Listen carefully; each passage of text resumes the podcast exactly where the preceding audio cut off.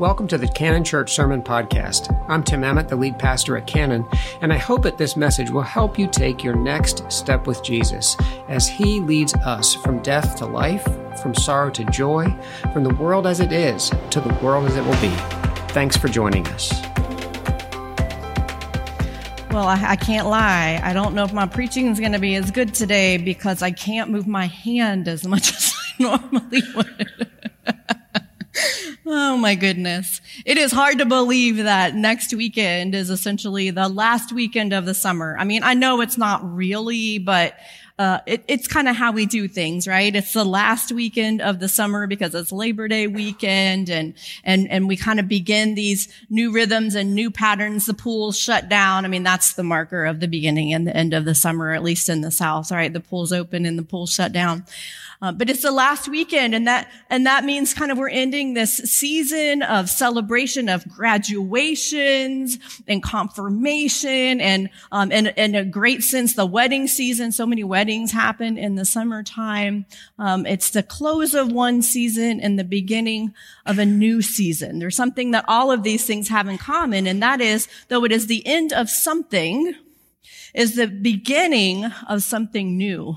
This is a pattern that we see throughout scripture. The end of something is not the end. It is a new beginning. This is certainly the message of hope that, that, that Jeremiah shared with the people of God, even though they seem to be at an end in this time of exile and captivity this seeming dead end to the promises that God has made, had made to the people of God actually it was a, a, new beginning, this future of hope that had been promised. This is never more true than of the resurrection of Jesus Christ. What seemed to be an end is in fact a new beginning. It, it, in light of the resurrection, it changes how we understand our own place in the story that God is telling. Because through the finished work of Jesus Christ at the cross, we are reconciled to God. We are restored. And yet we are also given a new beginning. It is finished in Christ, but it is not over. It is not over. Easter is more than just a day. The resurrection is more than just a, be- a new beginning in Christ, but it's a new beginning for the world through the body of Christ, through us. The work of Christ is finished, but the work of the church, the body of Christ goes on because it is finished, but it is not over. The story that I want to share with you from the scripture today, one that, that Rick already, um, mentioned is from John's gospel. And it's from the 20th chapter to the 21st chapter. The unique thing about this passage of scripture is that it points both backwards and forwards and I believe has many things to teach us about this, such a time as this that we find ourselves in. A seeming ending for the way we understand ourselves or even act as the church of Jesus Christ in the world, in our country, and even in our denomination. A seeming ending is in fact a new beginning. John's gospel itself opens in a very unique way. We see almost a retelling of the creation story, right? It echoes Genesis. And yet this is a new beginning that God is sharing in his son, Jesus Christ, this recreation story. God is doing the work of recreating in and through his son, Jesus. The I am of the Exodus is in fact the way, the truth, and the life, the fulfillment of God's promises comes in Jesus. And New Testament scholars debate about who the author of John's gospel is. And we're not going to go there, but there are, there are several things about this gospel they debate on, but most agree that John 21 is a sort of epilogue, an appendix of sorts when it opens with a third appearance of Jesus to his disciples and seems to serve to them and to us as a reminder. Because we need reminding, right? When we look at through scripture, we are called to remember and remember and remember because we forget. We are people prone to forget. But we're called to remember. And this is a reminder to us that it is indeed finished, but it is not over. So I know that when I, a year ago, when I first preached here for the first time, I told y'all that I preach better if you talk back to me while I preach. So you're talking back to me is when I say it's finished, you say it's not over, okay? it's finished, but it's not over. All right, we're going to get there together. So why is there this epilogue? Why is there this reminder? We need reminding. So I'm going to begin at John's, in John's gospel. I'll invite you to stand for the reading of God's word in the gospel of John, beginning at verse 30. And God's word says this. Now Jesus did many other signs in the presence of his disciples, which are not written in this book. But these are written so that you may come to believe that Jesus is the Messiah, the Son of God, and that through believing you may have life in his name. But wait, there's more. After these things, Jesus showed himself again to the disciples by the Sea of Tiberias, and he showed himself in this way. Gathered there together were Simon Peter, Thomas called the twin, Nathanael of Cana in Galilee, the sons of Zebedee, and two other of his disciples. Simon Peter said to them, I'm going fishing. And they said to him, we'll go with you. They went out and got into the boat, but that night they caught nothing. Just after daybreak, Jesus stood on the beach. But the disciples did not know that it was Jesus. Jesus said to them, children, you have no fish, have you? They answered him, no. He said to them, cast the net to the right side of the boat and you will find some. So they cast it and now they were not able to haul it in because there were so many fish. The, that disciple whom Jesus loved said to Peter, it is the Lord. When Simon Peter heard that it was the Lord, he put on some clothes, for he was naked, and jumped into the sea. But the other disciples came in the boat, dragging the net full of the fish, for they were not far from the land, only about a hundred yards off. When they had gone ashore, they saw a charcoal fire there with fish on it and bread. And Jesus said to them, bring some of the fish that you've just caught. So Simon Peter went aboard and hauled the net ashore full of large fish, a 153 of them. And though there were so many, the net was not torn. Jesus said to them, come and have breakfast. Now none of the disciples dared to ask him, who are you? Because they knew it was the Lord. Jesus came and took the bread and gave it to them. And he did the same with the fish. This was now the third time that Jesus appeared to the disciples after he was raised from the dead. This is the word of God for us, the people of God. Thanks be to God. You may be seated. But wait, there's more. but wait, there's more. This epilogue, chapter 21, the seeming finish of the Gospel of John, and yet this new beginning. Maybe like the disciples, we just want to go back. We just want to go back to what's familiar. Certainly grief has a way of doing that to us. We want to go back to what is familiar, what is predictable, what is comfortable.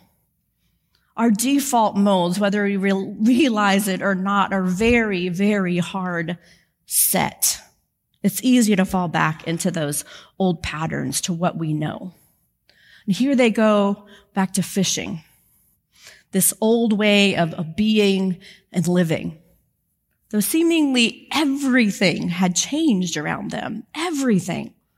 They'd been on this journey with Jesus for three years. They'd seen miraculous things. They'd seen him killed. Some had seen him living and breathing again. But they'd gone back to the same thing, even though everything had changed. Can you relate wanting to go back to the way things used to be, whether it be in a relationship, whether it be in the community, whether it be in the church, wanting to go back to the way things used to be when things were more comfortable and predictable. But when everything changes, sometimes the easiest thing to do is to stay the same. It's what we want, right? If we're honest with ourselves. But the God who makes all things new wants to make all things new in us and through us as well. We can't go back. If we're honest with ourselves, we can only go forward, whatever the case. As this passage begins, it begins in the dark. The disciples fishing all night in this epilogue. Much like the early morning hours that we read of in just a chapter before in John 20, where Mary comes to the garden in the dark, weeping and mourning, ready to prepare Christ's body. Weeping and mourning, for the way that she knew was forever changed. And yet she mistakes Christ here in the garden this place of new beginnings, this echo of the new creation. She mistakes Jesus for the gardener. Here in the dark, the disciples are fishing all night. And yet, how, and they catch nothing. And yet, however dark it might have been for Mary in the garden tomb or for these disciples on the water, this is where new days begin. This is where new life begins in the dark. Instead of returning to what we know, what would it look like to fish on the other side of the boat? Just as Jesus calls his disciples to cast the net on the other side. Because it's finished, but it's not over. All right, y'all catch up. Jesus is on the shore. The disciples see him, but they don't recognize him at first. Of course, John tells us he recognizes him. God bless him. he recognizes him. They don't recognize him, just like Mary doesn't recognize Jesus initially in the garden, right? He's out of context. Like, who would expect to see Jesus again? He's dead, right? They've caught nothing. And he gives them these curious instructions. First, to cast the net on the other side of the boat, which wouldn't have made sense. As Rick shared, these were professional fishermen. They knew how to fish and they caught nothing. And so Jesus tells them to cast the net on the other side of the boat, confounding instructions to be sure, not only because that's not the way you did it, but it also would have meant that the net was caught in the, the, the, the steering apparatus. It could have potentially torn the net. And as my fishermen friends point out to me, that it actually would have meant that they were pulling the net in with their weaker arm, their left arm, considering they were all right-handed, right? All the disciples were right-handed. Does anybody know? but they were pulling it in with their weaker arm. So Jesus invites them to do this old thing, fishing, in, in a new way. And the net can hardly contain the fish. One can't help but recall Jesus' initial call of these fishermen and his promise to make them fishers of men, doing an old thing a new way, right? The easiest thing for them to do was to go back to what they knew. But in many ways, that was doing it in their own strength, right? And their own ability. And yet Jesus was calling them to do something that didn't make sense. It was on the other side of the boat. It wasn't in their own ability. It wasn't even in their own practice. It wasn't what they had done. It wasn't their norm. It wasn't their place of comfort. It wasn't their place of strength as they had to pull this catch in with their left hand. This they could not do in their own power. This making them fishers of men. It required reliance on God, the power of God working in them and through them. It required obedience to what God was calling them to do, even when it was outside their comfort zone, even when it was outside of their, their norms, even when it was outside what they knew. It required a reliance on and obedience to God. Their old self, their old way meant their own strength, their own ability. Jesus' way meant his power, his strength, not theirs, not ours. God's power, we're told in the scripture, is made perfect in our weakness, but we first have to stop trying to manipulate, trying to overpower, trying to, to do it in our own strength. God's power is made perfect in our weakness because it is finished. But it's not over. It is not over. We can only imagine how nervous Peter was, right? I mean, we're told that the man is essentially naked and, and he jumps into the water, um, puts clothes on and jumps into the water. But at this point, the only contact that Peter has had in reading John's gospel, sometimes we can put all the gospels together and think certain things happen in a certain order. But in John's gospel, Peter has come to the tomb and it's been, and it's empty. And he runs away. He runs away. Peter has denied Jesus three times, just as Jesus told him he would. He runs at Jesus' arrest. He runs from the empty tomb, and now he is running toward Jesus.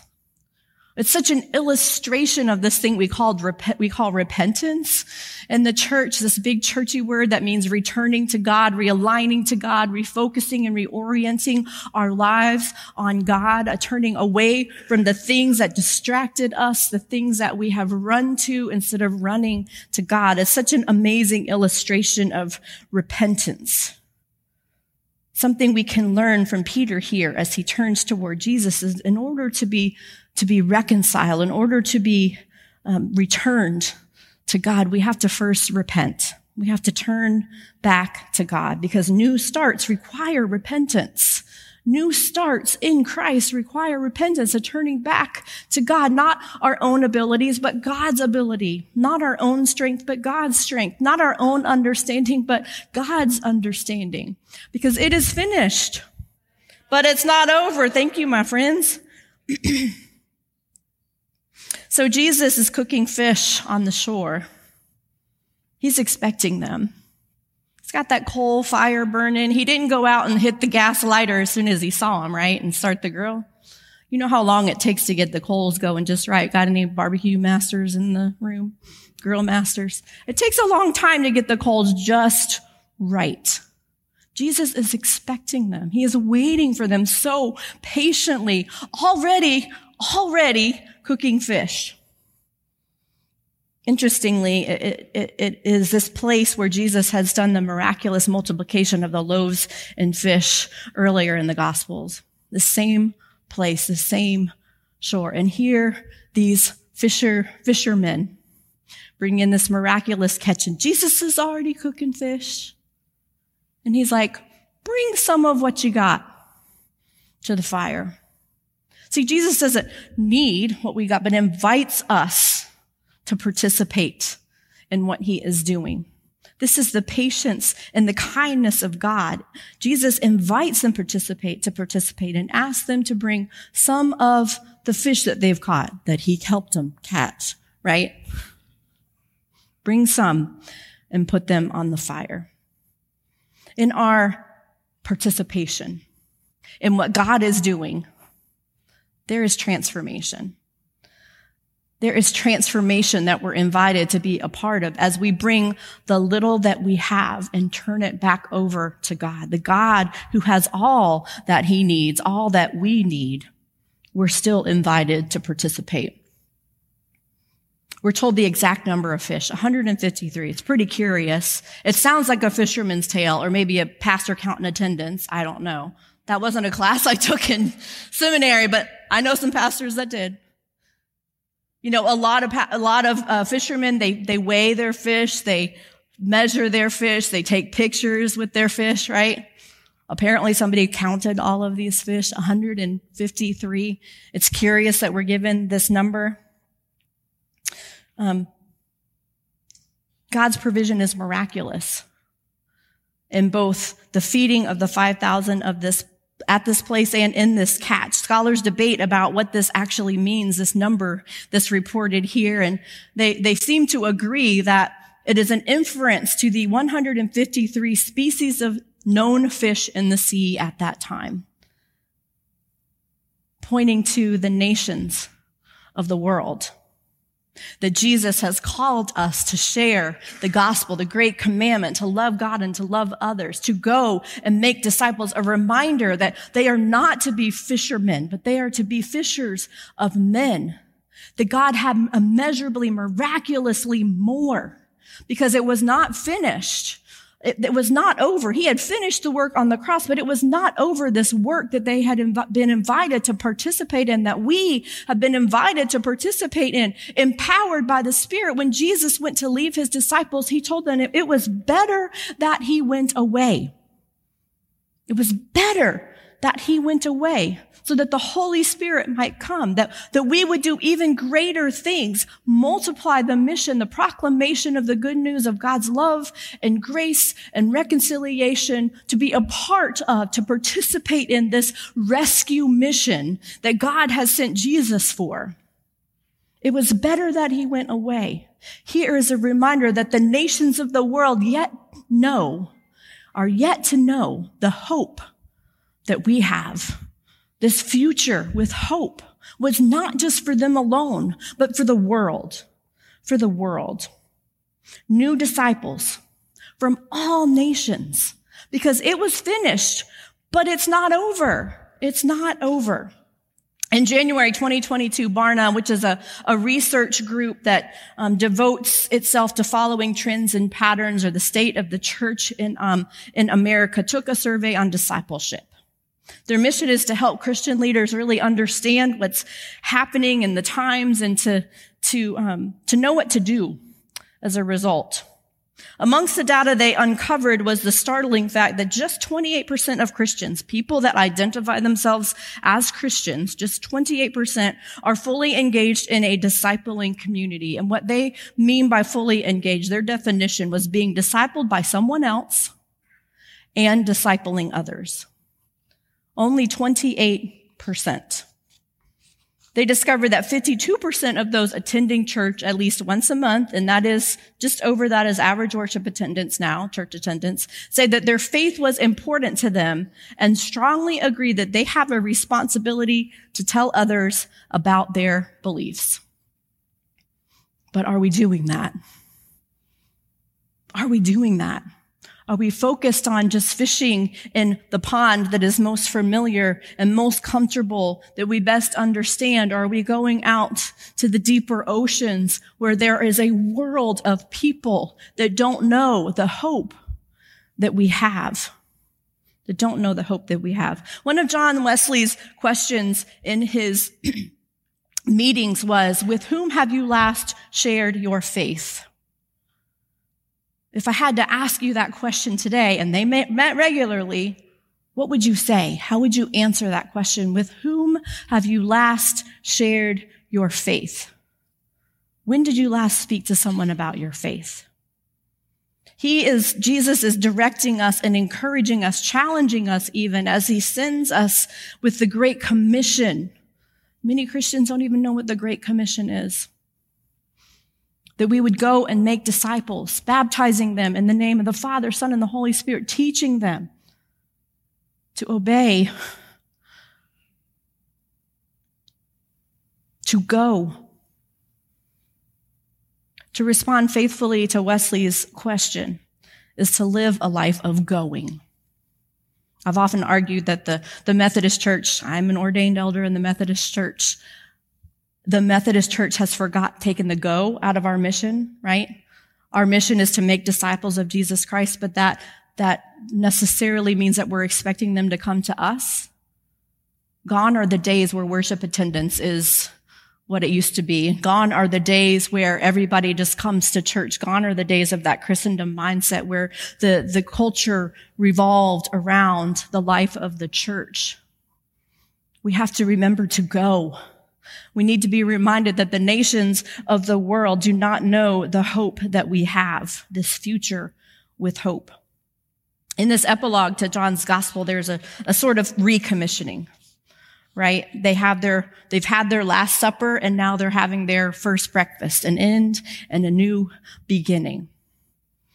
A recommissioning for the disciples, a reminder for the disciples in this appendix and this epilogue that was added for a very significant reason. However dark the days may seem, I want you to hear that new days begin in the dark. However inadequate or ill-equipped you may feel, God's power is made perfect in our weakness. However much we want to hide out and run away or go back to what was. New starts require repentance, a turning to God, because it is finished, but it's not over. The finished work of Christ on the cross is complete, but the body of Christ filled with the Holy Spirit is called forward to be a part of this new thing that God is doing. We get to participate as a part of the family of God. We're in the family business of rescue sent to the world. We're now living in what some argue is the second largest mission field on the planet. And yet the nations have come to us. Our neighborhoods, our networks, our workplaces, our schools, they are our mission field. Together we are the mission force, called and sent by God, empowered by the Spirit with the disciples. All of you, all of us, not just the professionals, but all of you are a part of this great multiplication of the gospel mission as God's people called, empowered, and sent, what new thing is God inviting you and us to do together? Not in our own strength, not in our own ability, but relying on God, returning to God, empowered by the Holy Spirit. Let's pray together. Gracious God, we give thanks that we get to be a part of what you are doing. We give thanks that we don't have to do this in our own power and our own ability, but in yours.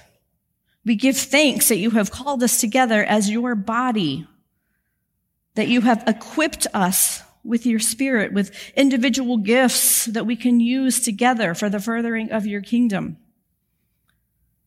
God, we pray that you would open our eyes, that you would open our hearts, that you would open our minds to see the world that you are sending us to that is right outside our front door. The Great Commission and the Great Commandment lived in, out, in and out of us.